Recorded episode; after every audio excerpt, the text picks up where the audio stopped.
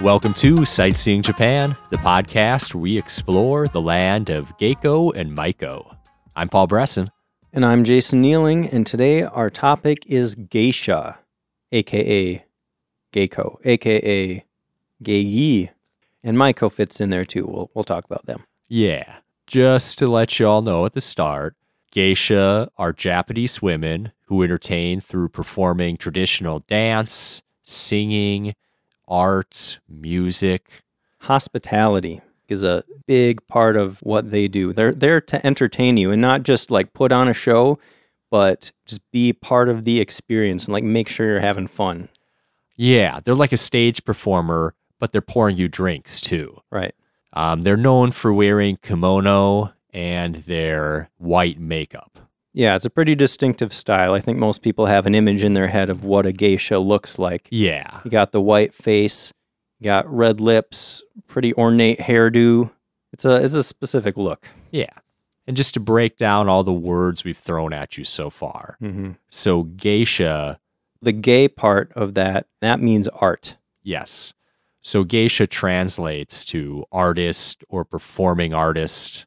Geiko is what geisha in the western part of Japan, which includes Kyoto, are Mhm. called. Right. And geiko translates to woman of art. Yep. The ko part is the woman. Another thing that you'll hear in parts of Japan, such as Niigata, is geigi. And you know, all these basically mean the same thing: an artist, a performer. Yeah, someone who does art. hmm At the very beginning here, I just want to point out that geisha has a very long history in Japan, and different things happened in different parts of the country. Like there, there hasn't been a ton of standardization even today. Different areas do things slightly differently. So a lot of the stuff that we're going to talk about doesn't apply everywhere. Basically. Yeah, it's like some people were doing this at some time or are doing it now. hmm Yeah, even these days, the geiko and the geisha from different parts of the country are going to do things They have slightly some differently. different styles and some different ways of doing things. Yep. I also mentioned Maiko, which translates to woman of dance. Mhm. And they are geisha in training. Yeah, apprentice geishas. Yes. Yeah. Also, a common misconception, apparently. Paul, did you ever feel like you had heard that geisha are involved in the sex industry? Yeah, when I was younger, that was my first impression of them, I think. Okay. Apparently, that's a pretty common misconception in uh, the Western world. And we'll see when we talk about the history, the lines have been blurred in different time periods between geisha and the sex industry. But these days, geisha are purely performers. Yeah. Part of the, I think, how it got into the West that they're involved with sex industry or prostitution is because when we were occupying Japan in the 40s and 50s, there were prostitutes over there that called themselves geisha girls. Yeah, but they weren't actually. they weren't geisha, but the name kind of came back with the sailors and servicemen. Yeah. Well, we'll get into that more in the history section. But uh, the last thing I wanted to say at the very beginning here is that I was struck during this research with just how separate geisha are from the normal world. It's said that they live in the flower and willow world, or the karyukai. Yeah. And I mean, when you start to learn about what their lives are like, it really feels like that. Like they live in these really traditional areas of the cities and they're not allowed to even use cell phones out in public. Like their lives are very structured and they're symbols of the ultimate beauty and perfection. So we'll we'll learn a lot more about I what think that it's really means. really striking and funny that we just did an episode on sumo. Mhm. and that's kind of like the traditional manliness. Like Yeah. they're hanging on to the tradition and they're fighters and they do things a certain way. And then geisha, in a way, is like the traditional femininity, the traditional entertainment. Well, they're both entertainment, sumo and geisha, Mhm. just in slightly different ways. Yeah, definitely. I, I noticed a lot of parallels between those, especially in like the intensity of the training. Yeah, they're both living old style lives in modern day Japan. Yeah, totally. It's a good intro, I think. Well done, Paul. Thanks. Let's dive into some history. Yeah, let's do that.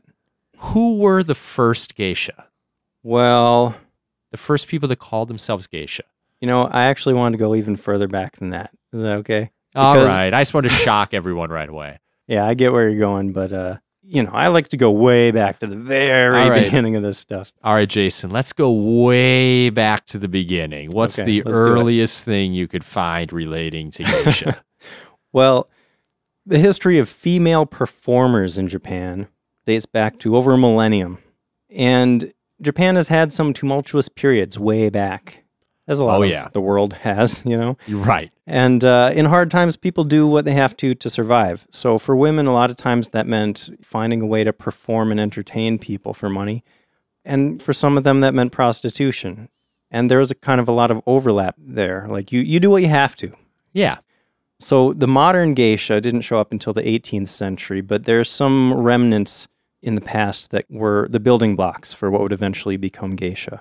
When times got tough, I heard a lot of peasant women were forced into prostitution. Mm-hmm. But times got tough sometimes for the samurai class or the upper class too when there were wars. And the women from the upper classes would entertain, they would sing and dance Yeah, because and they do what they needed to do to make an income so their families could survive. yeah, because they would have been trained in that. right Yeah, there. reading poetry, all sorts of artistic stuff. They would get paid to entertain with it. hmm So there's a long history of that type of thing going way back. Yeah. And so the white makeup, you know, that's a pretty striking feature of geisha. And that was actually worn in the 12th century by these female dancers known as shirabyoshi, who performed for nobility and at celebrations. So here's where we're going to, I wanted to talk a little bit about the sex industry and its place in Japanese culture, because prostitution has been happening all over the world for probably most of human history. It's- it's the oldest profession, as the joke goes. Yeah. But in Japan, they've had a culture that had a slightly different relationship with that kind of work. So in, in Japanese history, men were not expected to be faithful to their wives. Shinto, even the national religion of Japan, has no problem with being free about sex, having Yeah. sex with other people. And they also had imported some Confucian ideas from China, where it was like, you have certain responsibilities to your wife and your family, but being sexually faithful wasn't actually one of them. Yeah. Yeah. So wives were meant to be mothers and home managers. That was their main job. And love wasn't necessarily involved all that much. Yeah. Um, so men, they still want the sex and romance kind of stuff. So instead of getting it from their wives, they would go to courtesans, high class prostitutes, basically. And you know, I thought this was really interesting because if you look at sex industry in Japan these days, you'll see not only the commoditizing of sexual gratification, but also romance. They've commoditized romance in Japan and intimacy. You know, there are places you can go where nothing overtly sexual happens, but there's just this intimacy. And- It's a super blurred line. Mhm. You hear about these things like where you can go somewhere and puts your head on a woman's lap and she cleans out your ears right. and you're paying for this. And like it's not sex, but it's also like really intimate. Yeah. Yeah. Or you can go pay to lay down with a woman and talk to her. You just talk, but it's pretty intimate. Like when you're laying down and just staring into somebody's eyes, you know? Yeah. Like it's it's romantic and it's I feel like in the US people think that's really weird, but or America has a big history of uh kind of sexual repression in a lot of ways. Uh yeah. And uh I don't know, you just don't see the same commoditization of romance Right. in the US. I mean, it makes sense in a certain way. Someone's missing something in their life, someone else can provide it, transaction occurs. Mhm. It's all touchy subjects based on every individual person's morals. Yeah. There's even a modern day culture of hostess clubs in Japan. There might be some relationship dating back to the way geishas entertain people versus going to a modern hostess club where you basically pay to spend time with women pouring you drinks and Mhm. laughing at your jokes and whatnot. Yeah, I'm sure it ties in somehow. So uh, we're going to talk about the shogunate again. Almost every episode, the shogunate comes up. Yep. So in 1617, not long after the shogunate came to power, Japan- Tokugawa shogunate. right? They designated these pleasure quarters. So before, you know, prostitution was legal everywhere in Japan, but the Tokugawa shogunate made it so that prostitution was only legal in these designated pleasure quarters. And uh, women called yujo, which translates to play women, uh, were classified and licensed. So this was a much more structured sex industry than had ever been seen before in Yeah. Japan. but gathering all of that into condensed specific zones also like built up those zones to becoming entertainment districts. It Right. wasn't just sex anymore. You could go there for music, entertainment, drinks. It was just a fun place to go. Exactly. So this is where we see the predecessor of the geisha, the tayu, which was kind of an actress slash prostitute. Like she was an entertainer, but you could also sleep with her. And uh, they performed erotic dances and skits.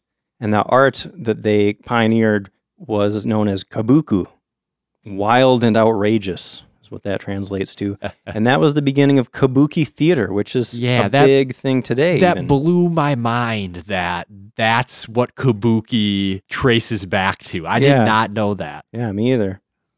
So, like you said, the pleasure quarters became general entertainment centers. You could do a lot of stuff there, not just pay for sex. So, you had these courtesans known as oiran. You read much about them? Yeah. They're really expensive.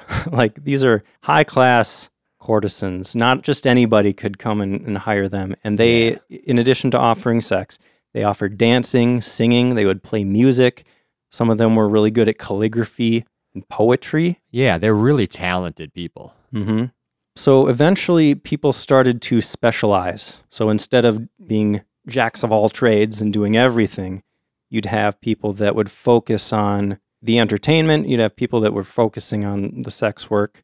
And uh, eventually, geisha emerged as entertainers in the 1730s. And this is the big fact that, that you were getting at earlier, Paul. Do you, do you want to do it? Yeah. Uh, the first geisha were men, Yeah. and they were entertaining customers that were waiting to see the popular courtesans. Yep. So where where did the women geisha come from? Well, I'll tell you. So in the late 1600s, there were these girls known as odoriko, and odori means dance, and They ko. were dancing girls. Yep, we talked about ko means girl, so you got these dancing girls, and this is another thing that might seem uh, a little weird because they were trained teenage dancers, like they had to be teenagers. It was different times. It was different, definitely. And they were hired by samurai to perform in their homes. So, They were advertised as like pure and chaste. yeah, yeah. they I don't know. Who knows what went down? Yeah. Well, by the early 1700s, apparently a lot of them had turned to prostitution, but originally they were, you know, dancers. Well, yeah. Once they weren't teenagers anymore, they couldn't go around building themselves as Odoriko. So they had to find something else to do or call themselves by a different name. And eventually some of them started calling themselves geisha. Yep. Um, you know, I just wanted to make one comment about those samurai. They were feudal landlords. Right. Well, before this era, they were running around fighting. But by the 1600s, Japan was peaceful at that time. There wasn't a lot of fighting. So at that point, samurai were basically uh, bureaucrats, Yeah. you know? Japan had been united peacefully for quite a while at that point. Just didn't need that huge army anymore. Right. And a lot of these people probably didn't even know a ton about swordplay, or even if they were trained in it, they didn't have a lot of They were just- experience. They were just the upper class. Yeah, exactly. Anyway, so you said the Odoriko, Some of them as they aged out. Yeah, some of them started calling themselves geisha. Yeah. And performing alongside the men doing Mhm. similar things. Yeah, and before long, they uh, started to get more popular than the men, and by the 1780s, they dominated that role. Yeah, I heard by 1800, being a geisha was basically considered to be a female occupation, hmm even though as few male geisha still uh, exist today, apparently. Really? Yeah. So geisha were working alongside these courtesans, but they didn't want them competing. So these geisha were forbidden from having like relationships with Yeah. with clients. And part of this was because the courtesans were so popular that they actually had clout and power in Japanese society. hmm So they were able to get these rules passed to stop geisha from competing with them. hmm But over time, The courtesans were more flamboyant, or however you want to say it, in the way they went about it. And the geisha were more classical and subtle. And the geisha just kind of flipped into style. hmm Well, the geisha were also less expensive. Like we said, these courtesans were real expensive. So eventually, the geisha kind of started to grow in popularity uh, relative to the courtesans. And they were also more socially accessible.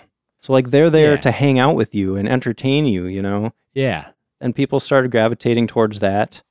So, that was the 1800s. And then their popularity just kept growing in the Meiji era. I hear by the 1830s, they're already kind of considered leaders in fashion and style, where Mm. other women would look to, like, what are the geisha doing? And Yeah. import those styles into, like, Japanese society. Yeah, pretty cool. So in the Meiji era, which was between 1868 to 1912, they they'd found their place in society for sure, and they were entertainers for dinner events for large companies and government officials, that kind of thing. Yeah. And that's part of where, even to this day, they've got a strong tradition of what you say around a geisha will never be repeated. Yeah, because they often entertain for important business meetings or important government functions. So the things that they heard discussed can be really important. hmm And there's a long history of they will not spill the beans. right. They just want to make sure you're having the best time possible, which means you sh- you need to be able to f- say whatever you want, do whatever you want, and It's between the- you and her, right. and no one else is ever going to be involved in it. Right. So I believe the peak of geisha culture was around the 1920s. Does that sound about right? Yeah. There were there were about 80,000 geisha in Japan. Did you find a good number for how many there are today? I saw around a thousand, I think. Yeah, I saw like one to 2,000. Yeah. So Like that's a sumo. significant difference. Yep. Dropping in popularity. So the next thing I've got is World War II. Yeah. Um, by 1944, the tail end of the war, all the geisha districts got closed and they were sent off to go work in factories or contribute to the war effort, however way Mhm. that was deemed. Yeah. But even right before the war, popularity was declining because of the effects of westernization. Like all those traditional Japanese things were already starting to wane. Just is sad, I think.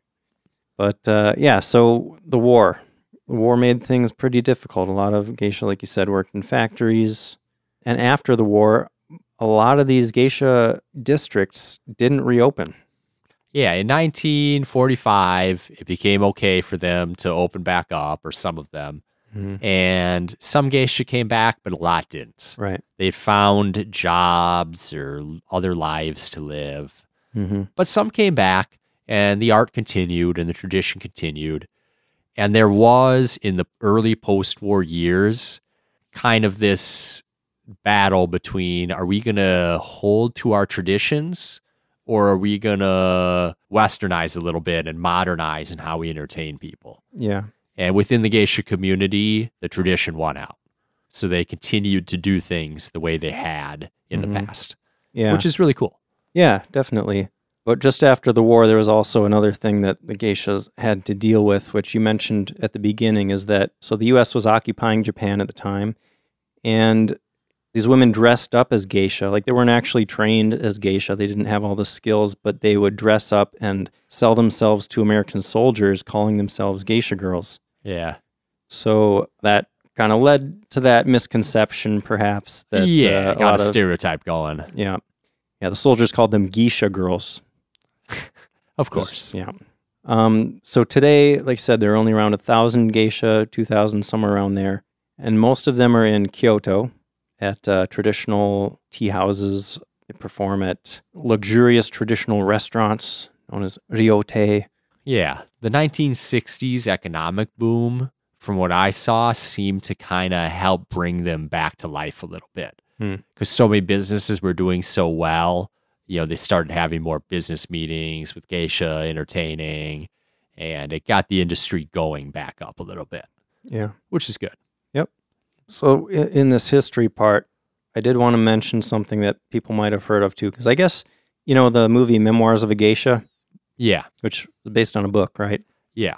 Which was not written by a Japanese person No, it was not. and is not necessarily It's a, not, a good not representation. by a Japanese person. It was, so don't don't take that movie as historically accurate. yeah. Um, but there is apparently something that happened in that movie. I saw it a long time ago. I don't really remember, but there's a, a scene where a geisha had her virginity sold, basically. Yeah. That Uh, does not happen anymore. Well, even back then, there's evidence that it happened in certain places, but it wasn't widespread. Apparently, like even even back then, there were places that forbid that kind of thing. Right. Because even going back hundreds of years, there were geisha that didn't have sex for money. They didn't Mhm. do any of that. So it's, it was here and there. It did happen, but it Mhm. was never like uh, this happens to everybody type of thing. right. And it's definitely hasn't happened in a long time. Yep.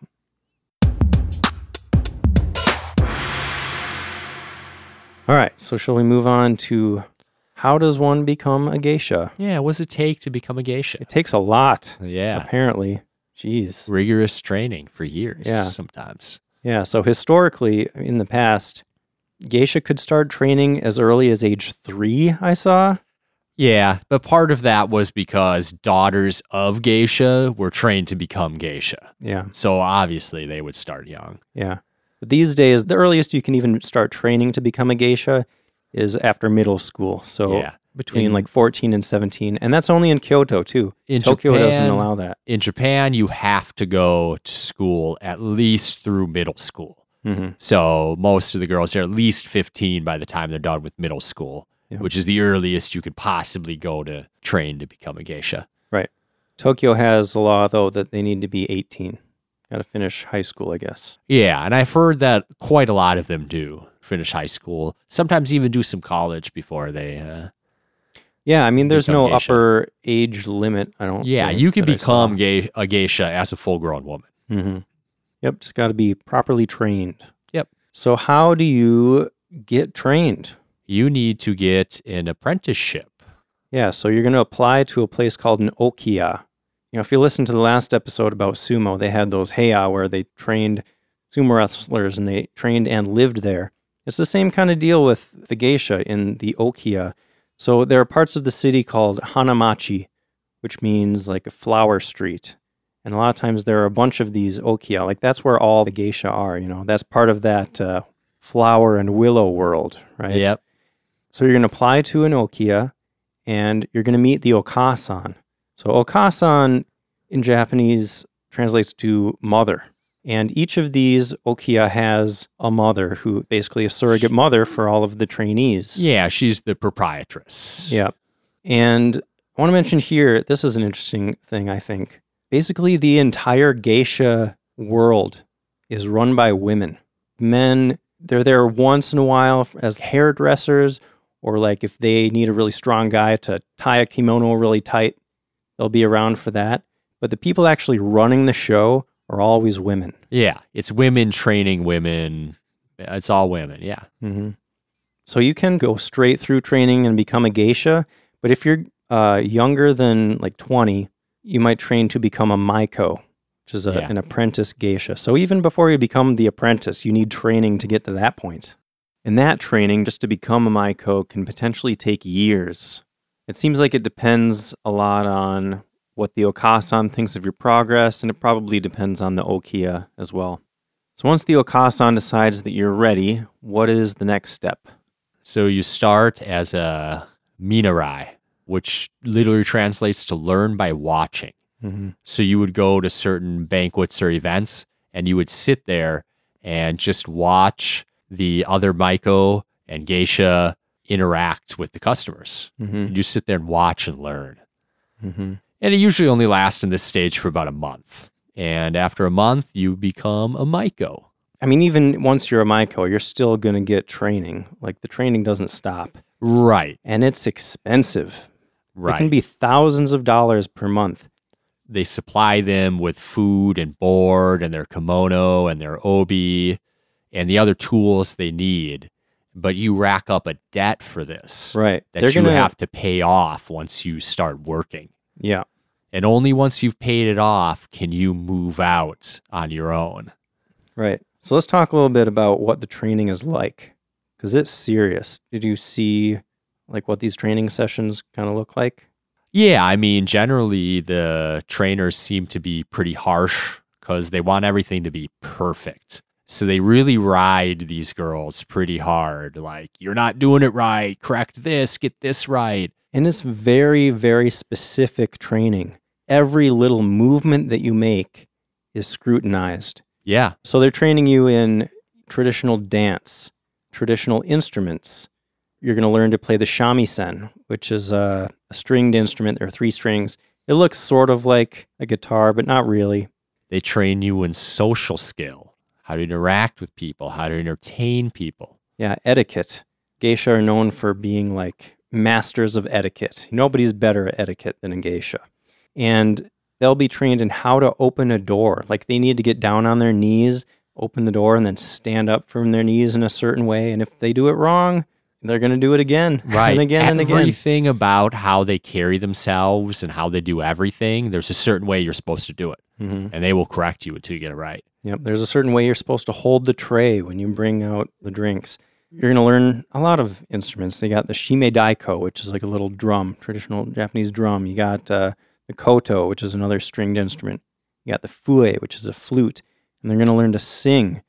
I mean, it's just nonstop training, hours and hours every single day. Yeah, and they have a hierarchical relationship like a lot of things in Japan. They Mhm. have what's called a one-san and imoto-san relationship, which is like big sister, little sister. hmm So before you become an official Maiko, the Okasan, the mother, the proprietress of this place, is going to choose a name for you. You don't get to keep your name. You get a Maiko name. And uh, when the Okasan decides that you are ready, that is when you are paired with the One-san, and you're going to be debuted as a Maiko through a, a ceremony called the Misedashi. And it's a big deal.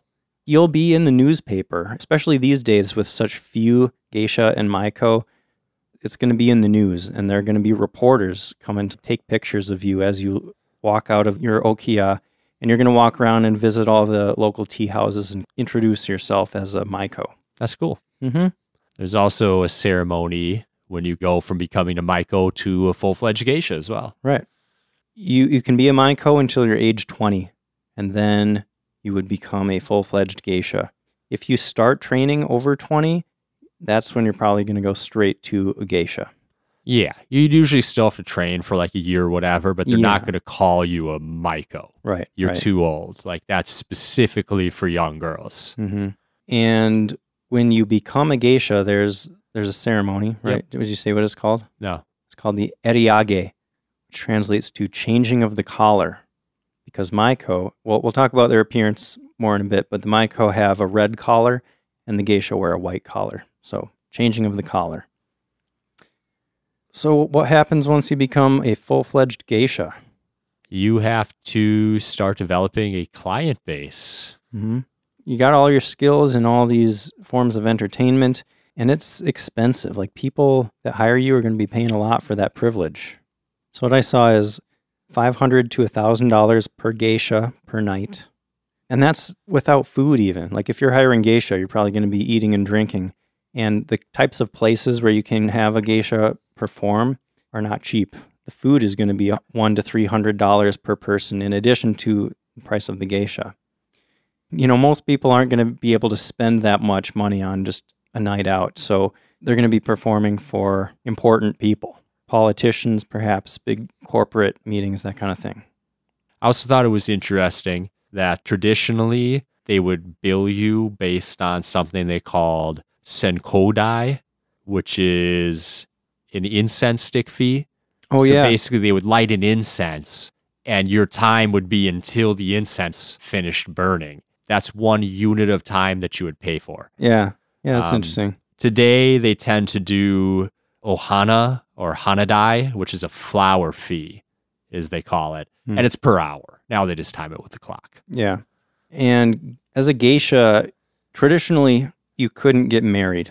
These days, it depends on where you are in Japan. I know in Kanazawa, where I saw some geisha, they are allowed to get married, but you wouldn't tell the clients, and the clients wouldn't ask because a big part of being a geisha is that you are shrouded in mystery. Yeah, it's almost like you have a mask on. You're not the person you are in your normal life or Mhm. whatever. Mm-hmm. Yeah. So you said that these geisha are indebted to their okia because of all the money that went into their training and Yep. you know living there. So all of the pay that they do bring in is going to go to repaying that debt. And historically, a lot of women would decide to become geisha because that was like the only way they could gain independence really. Most women were expected to marry and be homemakers and, and mothers. So the only way to really be a single woman with money that could go do what you want is to be a geisha and earn your freedom. Yeah. I mean, even today, I hear some people say that geisha are some of the most free women in Japan Hmm. because they make their own living, they handle all their own business. It's all run by women. Mm-hmm.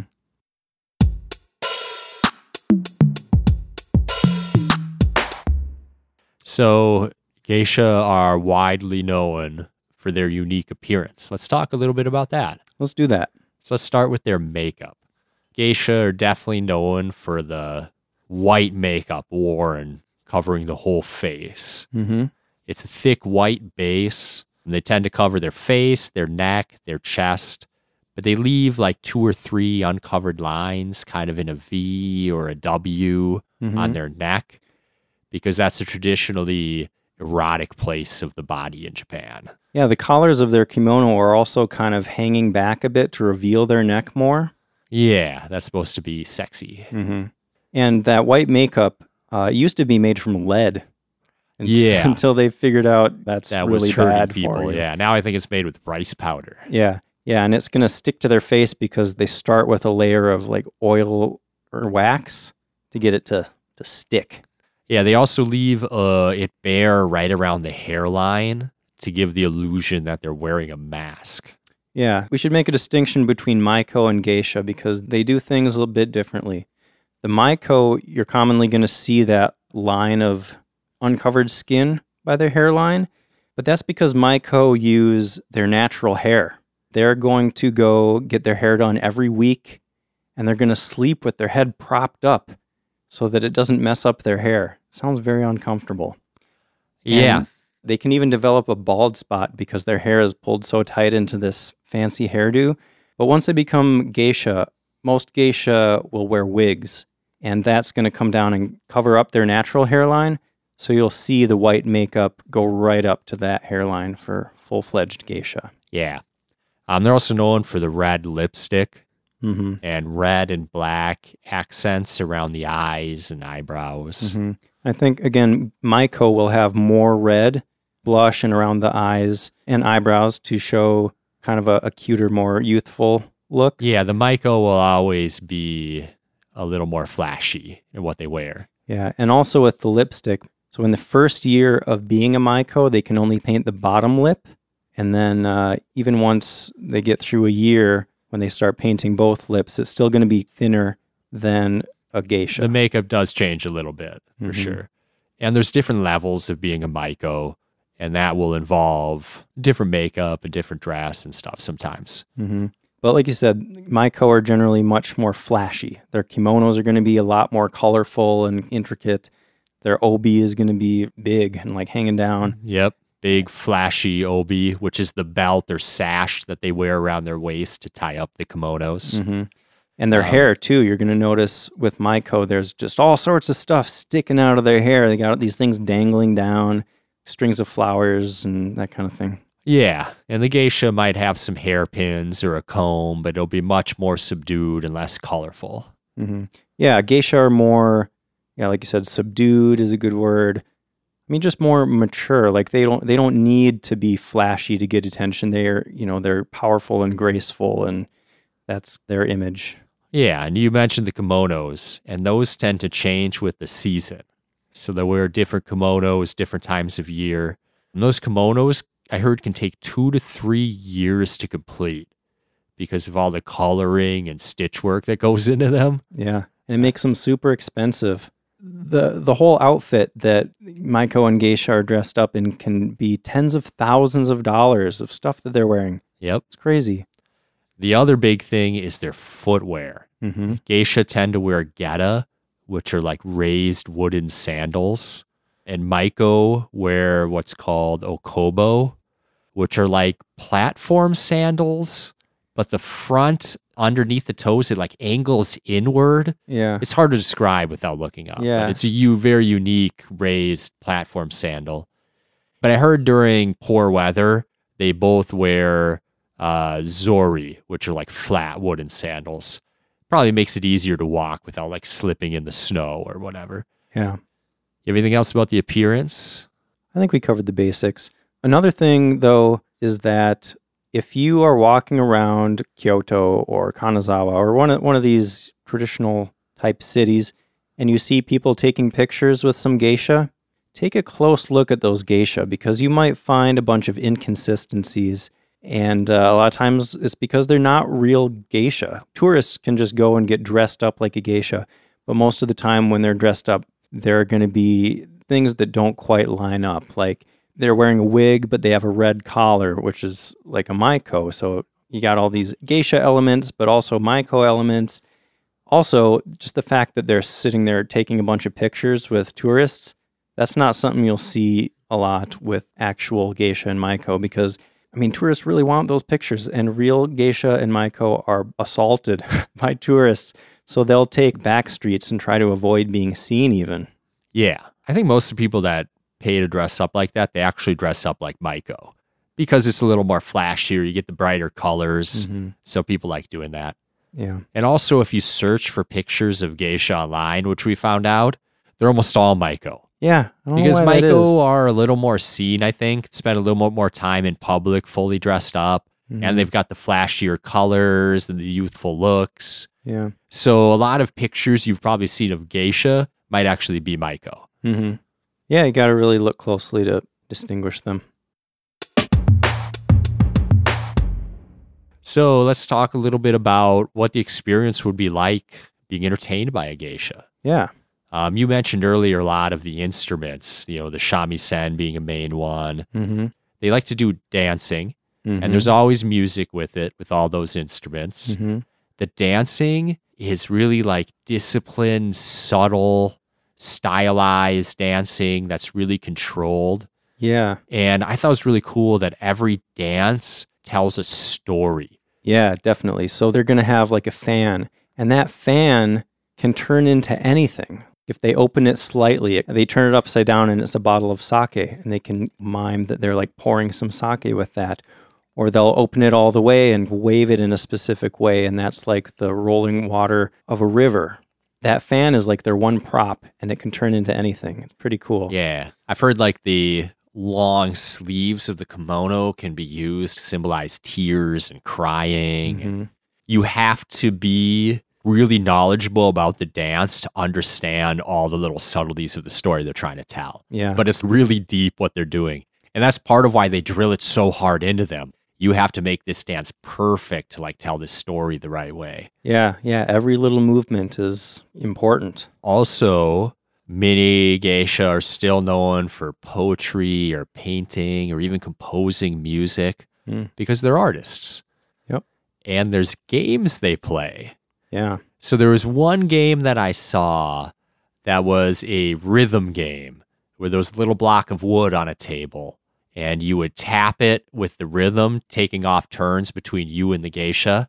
And if one of you picked up the piece of wood, the other one would have to knock instead of tapping. Yep. You know, make a fist and tap your fist instead of a flat hand. Yeah, and then you could either put back the wood or you could keep the wood in your hand so they have to Mhm. knock again. Yeah. The first one to make a mistake has to drink.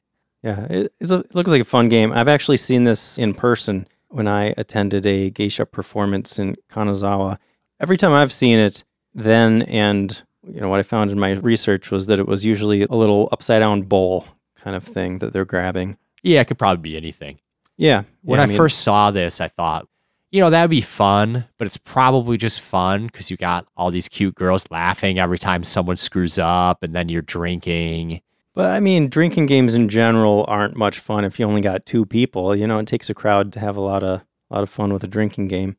And part of the fun thing about that game, it gets harder. You start out going slow, and then it slowly speeds up, and it's you know it's a game of skill. Since they're playing the music, they can kind of do it however they Yeah. want. I mean, the geisha that's one of their things, so they're Right. good at it. You got to I- compete against them. I bet they purposely lose from time to time, but you probably lose more than they do. I wonder.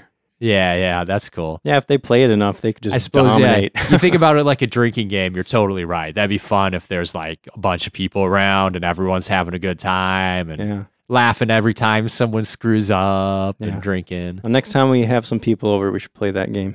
Okay. fun. Okay. We'll see how fun it is. Yeah. I'm not quite a geisha, but I'll do my best. We can find some white makeup for you and do your hair in a pretty way. so you actually saw a geisha performance, didn't you? I did. What was that Um, like? Well, so you know, I was I was really glad to be able to do this because, like we said, geisha performances are generally super expensive, and most foreigners just don't get a chance to do that. But I went to a show in Kanazawa called Geisha Evenings in Kanazawa. I think this is a special event that they put on just at a certain time of the year. Like there aren't that many of the performances, and uh, it's specifically for tourists. So it took place at Kaikaro, a traditional tea house in the Higashi Chaya district, a Hanamachi. Remember the flower streets uh, in Kanazawa? And uh, the place, the area looks really cool. These Hanamachi are on these stone paved streets, very old style wooden buildings going down. There are no cars drive through there. It's very traditional looking. So even just walking up to the place, you're like, okay, I'm in different type of place. So in this show, Lady Baba was the name of the Okasan. And she she was so awesome, man. She learned English so that she could do these shows and like explain geisha culture to tourists. That's awesome. and she's just awesome. She's hilarious. And if you go look at the website for this, just Google like geisha evenings in Kanazawa, you'll find a picture of her and a couple geisha. One of those geisha on the website is one of the ones that I saw perform actually Nice. but she told us a lot about geisha culture. She brought out these geisha to perform for us. They played that game, which is called Kompira Fune Fune, the one with the the drinking game we were The rhythm about. game. Yeah. Yep. And I wanted to share some of the things that she told us. And I didn't see these verified in in my research. So I don't know if this is a thing specific to this tea house or how general it is about these types of places in the rest of Japan. But even for Japanese people, you can't just show up to a tea house and request a geisha. You need to be introduced. So one of the clients that has already been there needs to bring you in and uh, vouch for you basically like they're they're responsible if you mess up or do something bad and another interesting thing is that money does not change hands at the tea house ever Like- yeah, I think that has partly to do with the way that you have to build a relationship to even get to see a geisha. mm-hmm. So they'll just send you a bill. but also it works into the idea that you're there for fun. They don't want you worrying about, oh, how much am I paying for this? I need to pull up my wallet at the end of the night. No, you go, you have fun, and you leave, and they send you that bill. This place, I don't know if every place does it this way, but they said that they send out the bill only once a year. There's Oh, wow. a certain day of the year that you get a bill in the mail for all your visits to the tea house. That's interesting. And get this if you can't pay, if you don't have enough money or whatever, or you just refuse to pay, the person that introduced you, that brought you in for the first time, they're responsible for your bill. Yeah. I mean, that's the only reason they take credit because they know someone's going to pay. Yeah. Yep. So, yeah, it was a great experience. I highly recommend it. There aren't a ton of opportunities for you to have such a up close and personal experience with a geisha. So, I would, I would recommend that or, you know, Google around. Other cities might have similar little things. Yeah, I found a list of like 15 or 20 things where you could like attend a banquet that a geisha would be performing at or something. There's a few things here or there, but it's not like all over the place, easy to get into. Yeah. But a lot of those events are still going to be, like you said, big banquets. Like there'll be a couple geisha and a bunch of people there. But this one that I went to, it was pretty small room, pretty small crowd, pretty intimate experience. Yeah, that's cool. Mm-hmm. You got anything else about geisha? I don't think so. I think that's it. Well, all right. So I guess that's the end of the episode. If you want to find us online, you can check out our website at sightseeingjapanpodcast.com.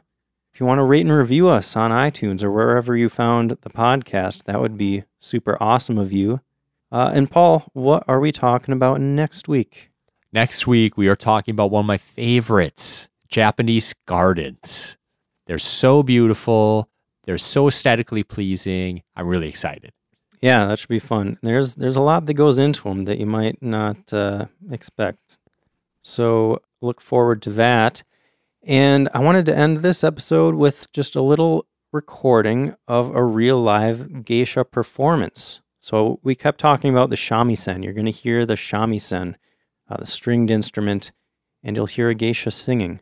So enjoy that, and we will see you next time. Thanks for listening. Thanks for listening.